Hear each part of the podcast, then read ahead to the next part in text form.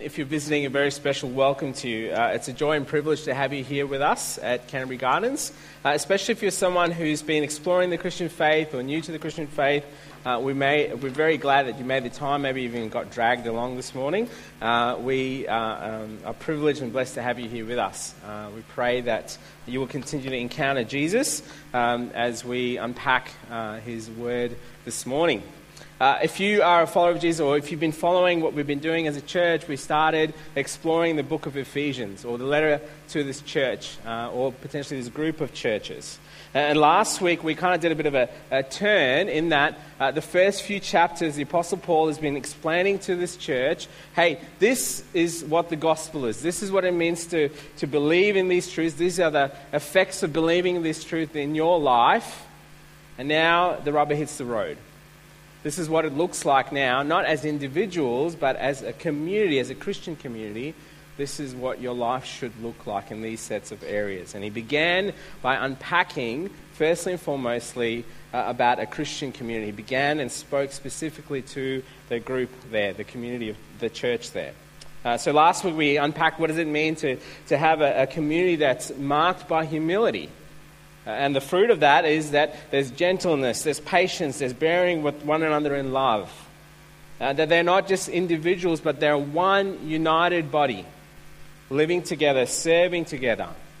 Uh, they're united by these truths or these doctrines or this uh, faith that they have that is this one hope, one Lord, one faith, one baptism, one God, Father of all, and they're all united in this.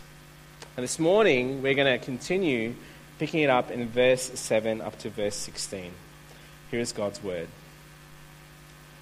But grace was given to each one of us according to the measure of Christ's gift. Therefore it says, When he ascended on high, he led a host of captives, and he gave gifts to men. In saying he ascended, what does it mean? But he had also descended into the lower parts of the earth? He who descended is the one who also ascended far above all heaven, that he might fill all things.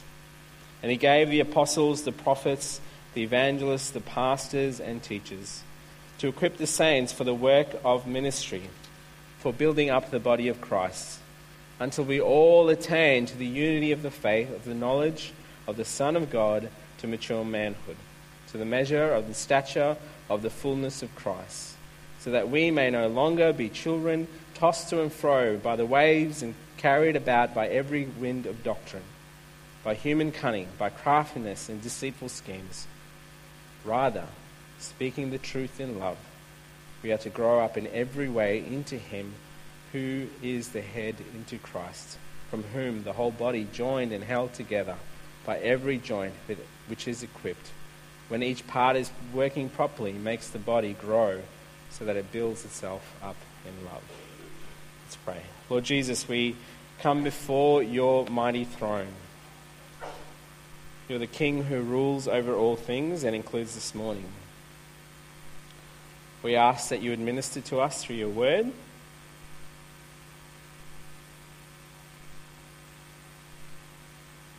Holy Spirit, I pray that you would uh, speak to us and reveal Jesus more. And once again, I pray, Lord, the words of my mouth and the meditations of my heart be acceptable to you through your Son, our great Savior and King. In Jesus' name, amen. Uh, this morning, I want us to just unpack two things. Um, hopefully, unpack two things. One, verses 7 to 11, I want us to uh, consider who the giver of gifts is, or in particular, in this context, talking about spiritual gifts. And secondly, I want us to ponder and consider verses 12 to 16, the purpose of gifts or spiritual gifts.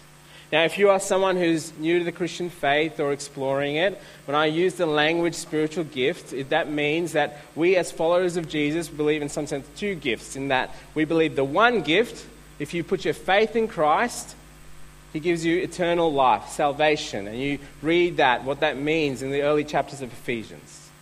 Then Jesus gives gifts. And we're going to be unpacking what that means. So, Paul has been talking to this Christian community in Ephesus. He's been uh, explaining to them hey, you are all united as one body, united together. And then he says, You're all one. And to the point, he even says, you, you, You've got to be so united that you're contending for this. You're fighting for this unity to maintain that. Then he says, But, verses 7 to 9, but grace was given to each one of us according to the measure of Christ's gift. Therefore it says, When he ascended on high, he led a host of captives, when he gave gifts to them. In saying he ascended, what does it mean? but what he had also descended into the lower parts of the earth. He who descended is the one who also ascended far above all heaven, and that he might fill all things. Um, so, as I've been kind of um, unpacking this and thinking this for my own life and, and seeing what to share with you guys, uh, I was thinking about an illustration. I don't know why, but this is what came to mind. And I know last week I talked about a couple of sporting moments, but this is what came to mind. I think one of the most awe inspiring moments in a sporting event, and I can't believe I'm saying this, is when the New Zealand All Blacks take to the field. Does anyone know what that means? Amen. Thank you. Right? So, for those of you who don't know what I'm talking about, New Zealand All Blacks, they play rugby. If you don't know what rugby is, it's a very complicated sport. They throw the ball from one side to the other, it's very, it involves a lot of skill. Um, they head to the field, right? And as they head to the field, there's this amazing moment, if you follow or if you've seen it. They do what's called a haka. Right? It's up here on the screen. It looks pretty intimidating and scary. Now, if you've ever watched it, I've, I always watch it when they get to the field.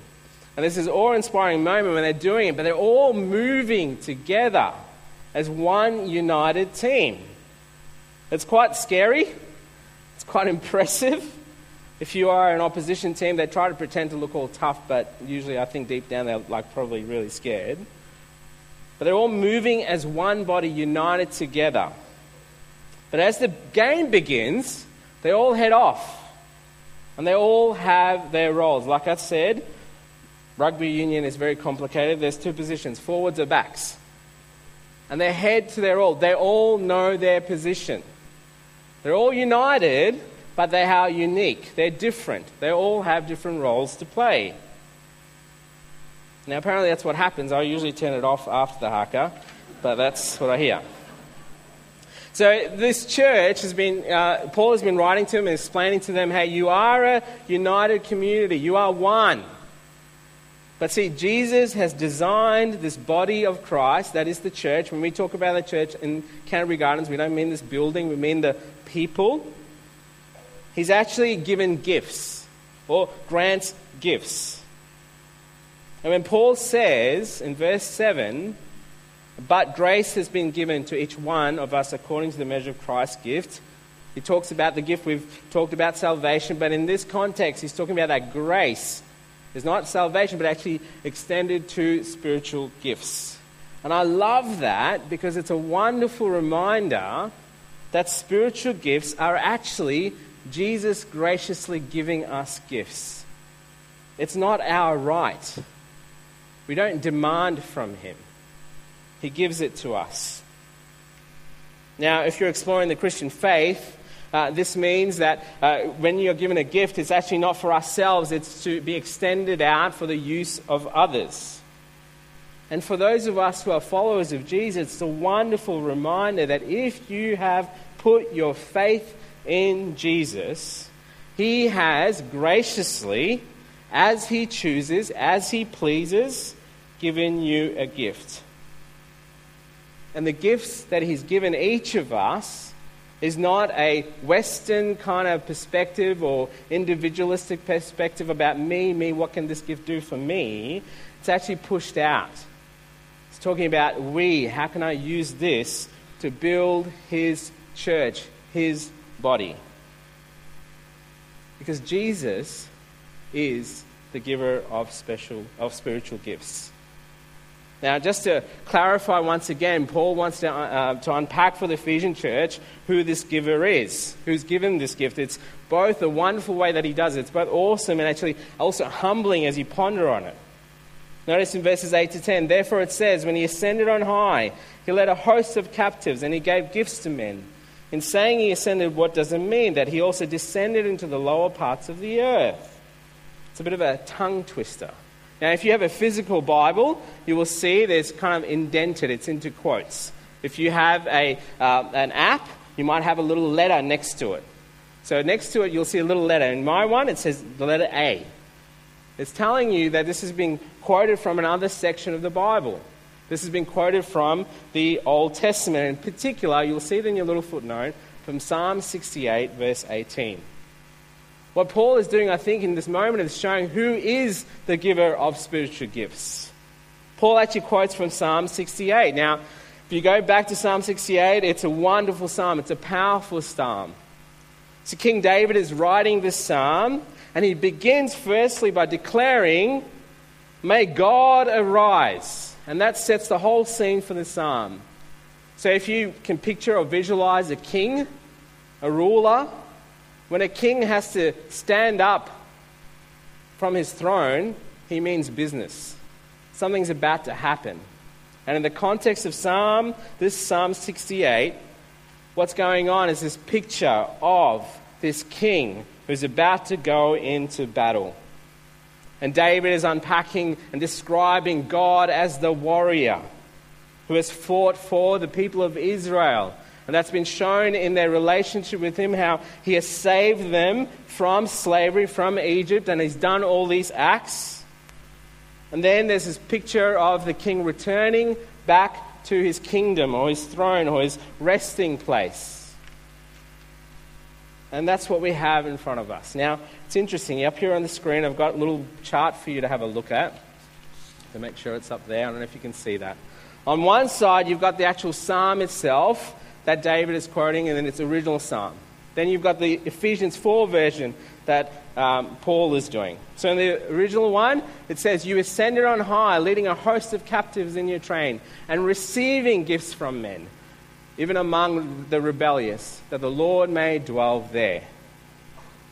And then Paul uses the same psalm, and he says, Therefore it says, When he ascended on high, he led a host of captives and he gave gifts to men.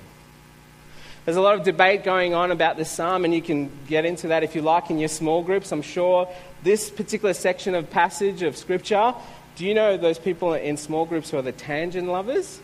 Do you have those people? You're going to have a field day this week, right? But don't miss the point of what this is about, I think.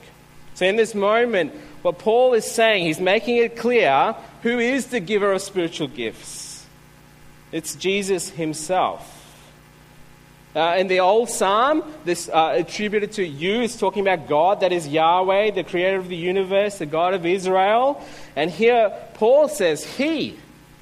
And when he's talking about he, he's talking about Jesus. So he's making Jesus equal to God. Jesus is one, equal to God. And Paul is connecting it, saying, hey, this is Jesus, this is the warrior king the one who has always descended, who's always been in this throne room, and then has descended. It's a wonderful picture of describing Jesus as the king who has always been. He didn't just show up in the New Testament, he's always been there. And as the ascended one, he rules over things and he has descended. This is the warrior king who has descended into this world, and the language he's here is describing him as the one who's grabbing the captives, it's grabbing people, and it's the spoils of war. And in the context of the Christian life, we know that is sin, death, and Satan. But then Paul says in this psalm that this Jesus does not receive gifts, but has given gifts to men. Paul, in summary, is saying, hey, this is our warrior king who has conquered sin and death. And now he's sharing the spoils of that. It's displayed in spiritual gifts. It's wonderful, really, because in the old psalm of Psalm 68, if you look at that whole psalm, there's this language of the presence of God dwelling. And we know in the full story of the Bible that when God sent his son, then Jesus is risen and now uh, is risen and risen and gone to heaven, seated on the right hand of the Father. And then he sends his Spirit and he comes to dwell in us. His presence now dwells in those who have faith in Christ. And it's displayed by him empowering his church. So in verses 9 to 10, Talking about Jesus as the one who both descended but now has ascended, now rules over. It's a wonderful picture and reminder to you and I this is our King, this is Jesus. He is the one who willingly and graciously hands out spiritual gifts. This is the one who has given it out graciously. And to some, he's given to be apostles. To some, he's given the gift to be prophets. To some, evangelists. To some, pastors. To some, teachers. And I love what Paul does. He doesn't go into a bit of a description of what these guys, these, uh, these people do with their gifts. He focuses on something else. What he does is, as Jesus, as the King, the one who is the source of these spiritual gifts, he then empowers and gives it out to his servants. It's a wonderful reminder we're his servants. We don't demand from him, he, choo- he graciously gives as he pleases. It's a good reminder for those of us who are followers of Jesus that Christ has empowered us and given us gifts. And it's his choice as he chooses, as he wills, because he's king. Now, if you are a follower of Jesus and if you've grown up in the Christian church for a long time, when you hear spiritual gifts, a few things go on in your heart, mind, and a few things, you head to different directions. Uh, for some of us, we might know, well, I know what my spiritual gift is, I know what it is. Thank you. Some of us might be afraid. Oh know spiritual gifts. Oh, they talk about prophets, apostles. Oh, well, let's come on, let's have a debate about this. Let's get into whether they go into that kind of tangent. Some of us, we go, oh man, look at these gifts. Oh, I wish I knew what my gifts are. I wish I could explore it. Oh, I wish I had so and so's gifts. Friends, when we consider the passages we've been exploring in Ephesians, that when Christ has compels us to live as a united community, that we serve a gracious king who is ascended, who rules over all things, and then he chooses to gift his church as he pleases and whether if you've done the spiritual gift test and ticked it off and know exactly where you sit, but I think in these moments, and particularly in our Western context, what happens is whether we know or whether we're afraid or whether we wish we had this particular gift, we ultimately make spiritual gifts about us, about me, about you. It's a very individualistic picture. See, if King Jesus is the one who hands it out as he chooses, and the focus is not about us, it's about Him. It's actually an outward focus. It's about His church and building His church, His community of believers. Then it's an upward focus because that doesn't actually become about us. It becomes about the King's glory. It becomes focused on our Savior. And this gracious gifts that He hands out, particularly in these passages, what we have are given what are the purpose of these gifts. So if you look at verses 12 to 16, it says, To equip the saints for the work of ministry, for the work of ministry, for building up the body of Christ, until we attain the unity of the faith, of the knowledge of the Son of God, to a mature manhood, to the measure and stature of the fullness of Christ, so that we may no longer be children tossed to and fro by the waves and carried about by every wind of doctrine, by human cunning, by craftiness and deceitful schemes. Rather, speaking the truth in love, we are to grow up in every way into Him who is the head, into Christ, from whom the whole body joined and held together by every joint with which it is equipped, when each part is working properly, makes the body grow, so that it builds itself up in love. It's interesting when you, uh, if you've uh, applied for jobs or if you worked in a situation when you have uh, someone send in their resume and they describe their past uh, job um, areas, what kind of job description they've had or their qualifications. Recently in the UK, a company decided to post some of these resumes that were sent to them.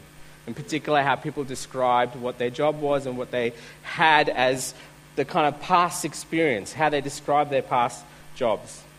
See if you can guess what these are. Beverage dissemination officer. It's a bartender. Digital overlord. Website manager.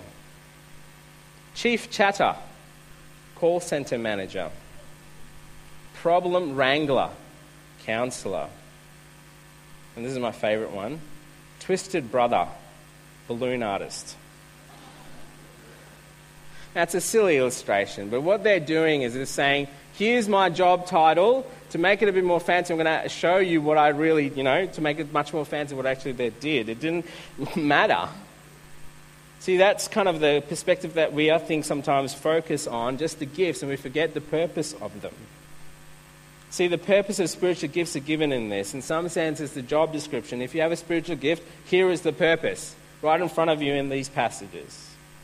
As our King Jesus empowers his people, his church, as he wants some to be prophets, evangelists, teachers, apostles, pastors, then Paul says this is what their focus, this is what their goal is, this is what they should be doing as they use these gifts.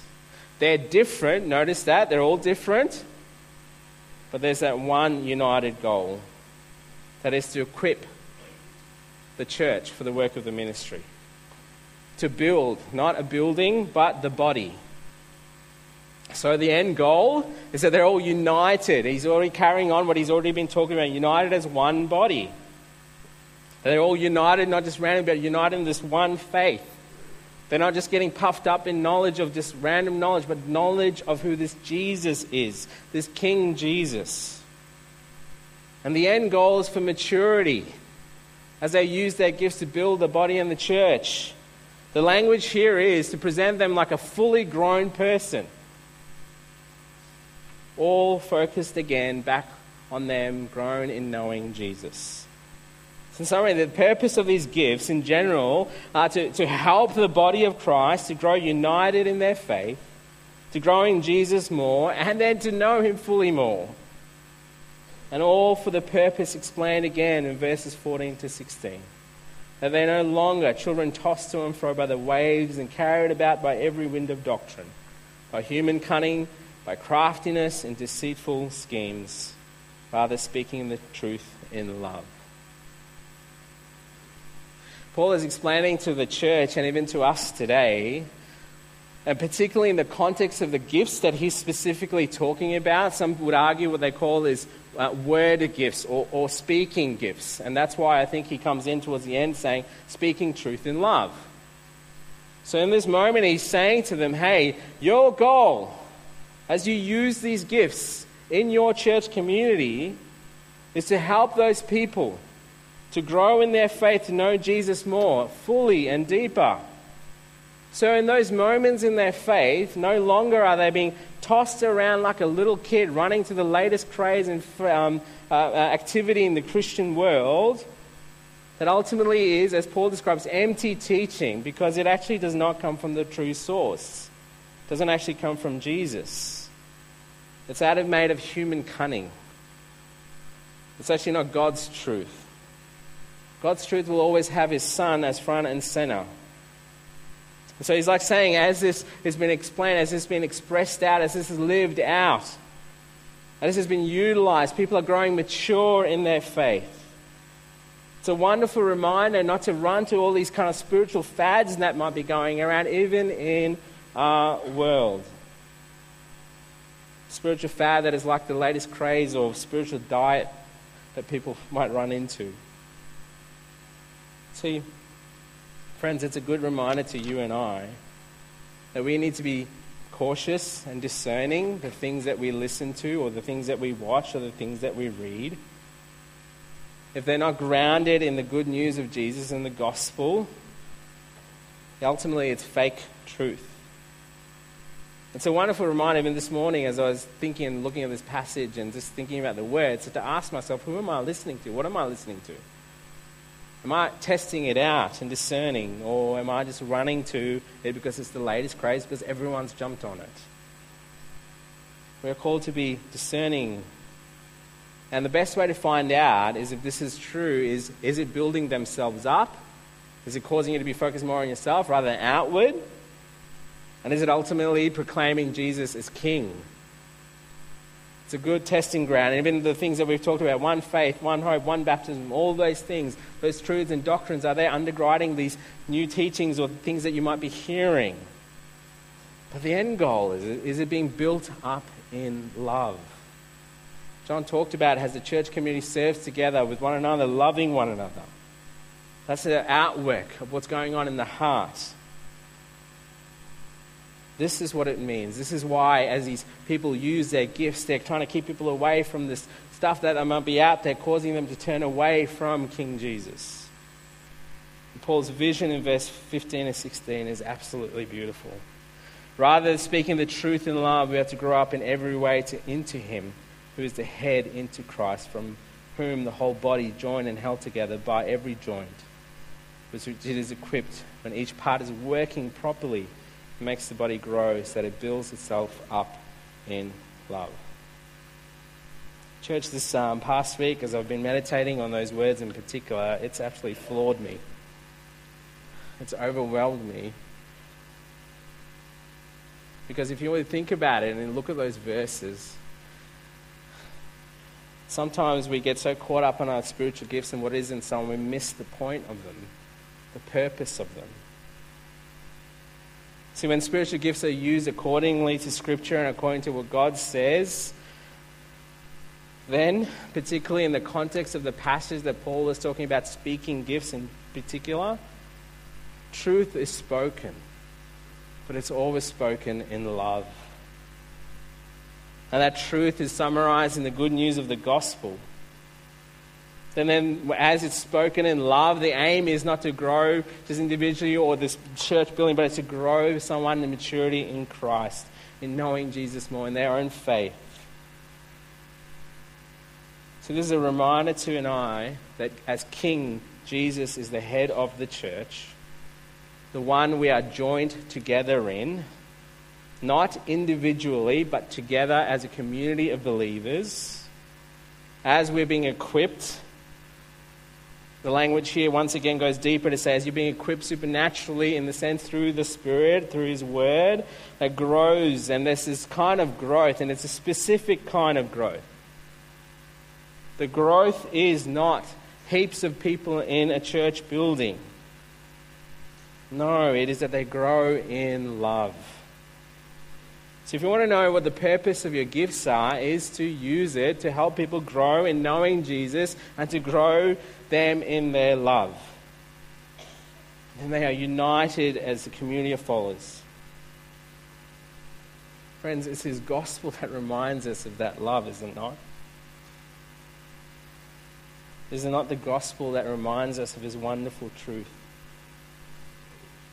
The truth that gives us both truth and love. The gospel of Jesus does that. And as he gifts his church, as he pleases, and these gifts are used not to build each other individually, but to build his church, his community, as working together as one united body, using their gifts individually, but then in community for his gospel purposes.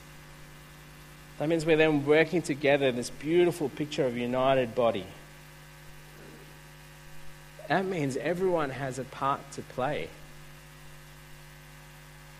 If you're part of a local church, you cannot be a consumer. God has called you to be involved in His church life. Use your gifts for His purpose and glory. And that is to end goal to build people up in love. Often, when I uh, go to church, um, pastoral stuff, and connect with other people, two questions are always asked How's your church? That usually means how big is your church? And two, what are you doing? So, what are you doing to grow your church numerically?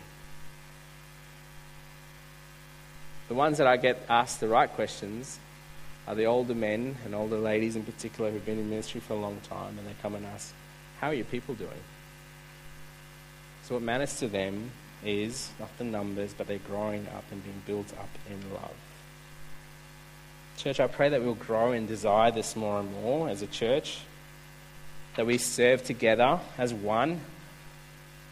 And whether this view of spiritual gifts is there, that, that to understand that this gift actually comes from our King Jesus, it belongs to Him. So the spiritual gift that you might have, and you might know what that is, it actually does not belong to you, it's His.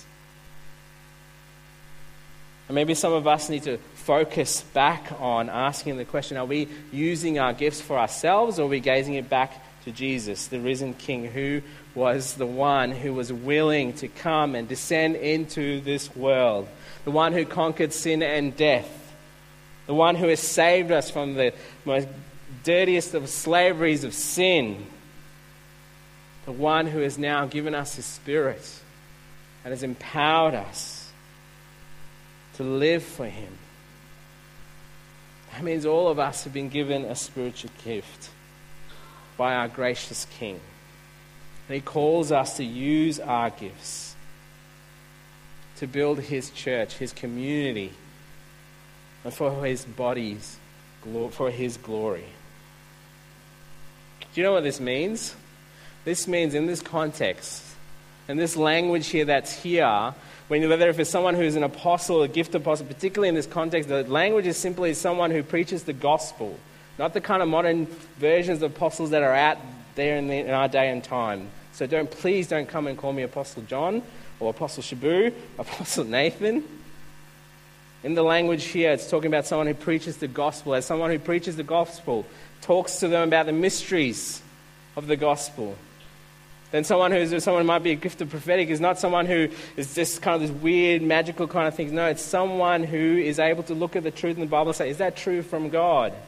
Someone who's gifted in evangelism is saying, hey, let's all work together to reach these non Christians. And someone who looks at these non Christians coming into the church who is the gift of shepherd will go, oh, how do we feed them? How do we protect them? How do we protect our flock from the wolves? And someone who's a teacher looks at it and goes, hey, this Bible is not just for, is for everyday living. We want you to get into the deep word. As they all serve together, not individually, his body is built for, king, for our King's glory. Friends, to unpack what that means on our everyday, firstly and foremost, so the question you have to answer is Jesus King of your life? If you don't have that view of him, everything else will not make sense. Begin there first.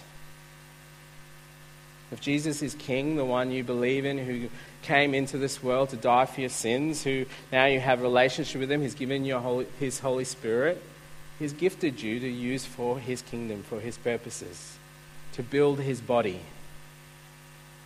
If Jesus is King, is he the King of your spiritual gift? Or has it become about you? Has it become about me? If Jesus is king, church, are we using our gifts to build our own little kingdom? Or are we building to use to build his big kingdom? Secondly, do you know what your spiritual gift is? Do you know what your spiritual gift is? Do you know one way to find out? Asking Jesus, stepping out, and using it.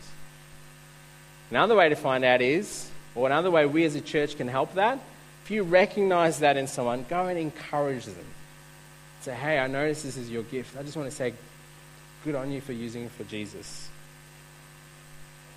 Thirdly, if you know and recognize your gift, can I encourage some of us, and this is something I've had to do this past week, do you need to surrender, surrender this gift to Him again? In our day and age, particularly when we think about individualistic perspectives of gifts, what happens is your gift becomes your identity and defines you, rather than the name and glory of Christ. And when you're not using that gift, what happens is you feel like, oh, you're not doing what God has called you to. Really? The one who's the sovereign king who gives as he pleases is also going to use you as you obey him as your gift become your defining name rather than one who defines you, King Jesus. And fourthly, we want to serve you as a church community. So after the service, up there on the back table, there's going to be a little sheet. And the sheet is simply this. All I'm asking for you to do is put your name down, and there's going to be two options a Thursday night or Sunday after church. Put your name down if you'd like to find out what does it mean to use my gifts for the kingdom purposes of building his church. We'd love to serve you as a church leadership. Another place to do this and explore this is in your small group. If you're a small group leader, maybe chat to Nathan, who heads up our small group ministry, to talk about how you as a small group can maybe explore what other gifts that God has given us. How do we use it in the context of Canterbury? Church family, Christ is our King. He's the one who has graciously given you and I spiritual gifts for His purpose of building up His church. As we serve together, united as one, may we grow in knowing Jesus, grounded in His good news, in the gospel. So as we grow in knowing Jesus, we may also grow in His love. What a wonderful picture of the body of Christ it will be. Let's pray to that end. Would you join with me in prayer? Lord Jesus, King Jesus, the one who has ascended on high, the one who's above all heavens, and the one who fills all things, we bow at, our, at your feet. Lord Jesus, this morning I pray that you would stir in us the gifts that you've given us. We're starting to see some of those things happen as a church family, and it is a joy, Lord. We pray that you'll continue to stir that so that we use your gifts not for ourselves, but for you and your glory. And help us to be a community that will constantly speak truth in love so that we may grow in every way into you. For you are the head of this church, Lord Jesus. Join us together as we sing this last song. May it be a song of surrender to you. In Jesus' name.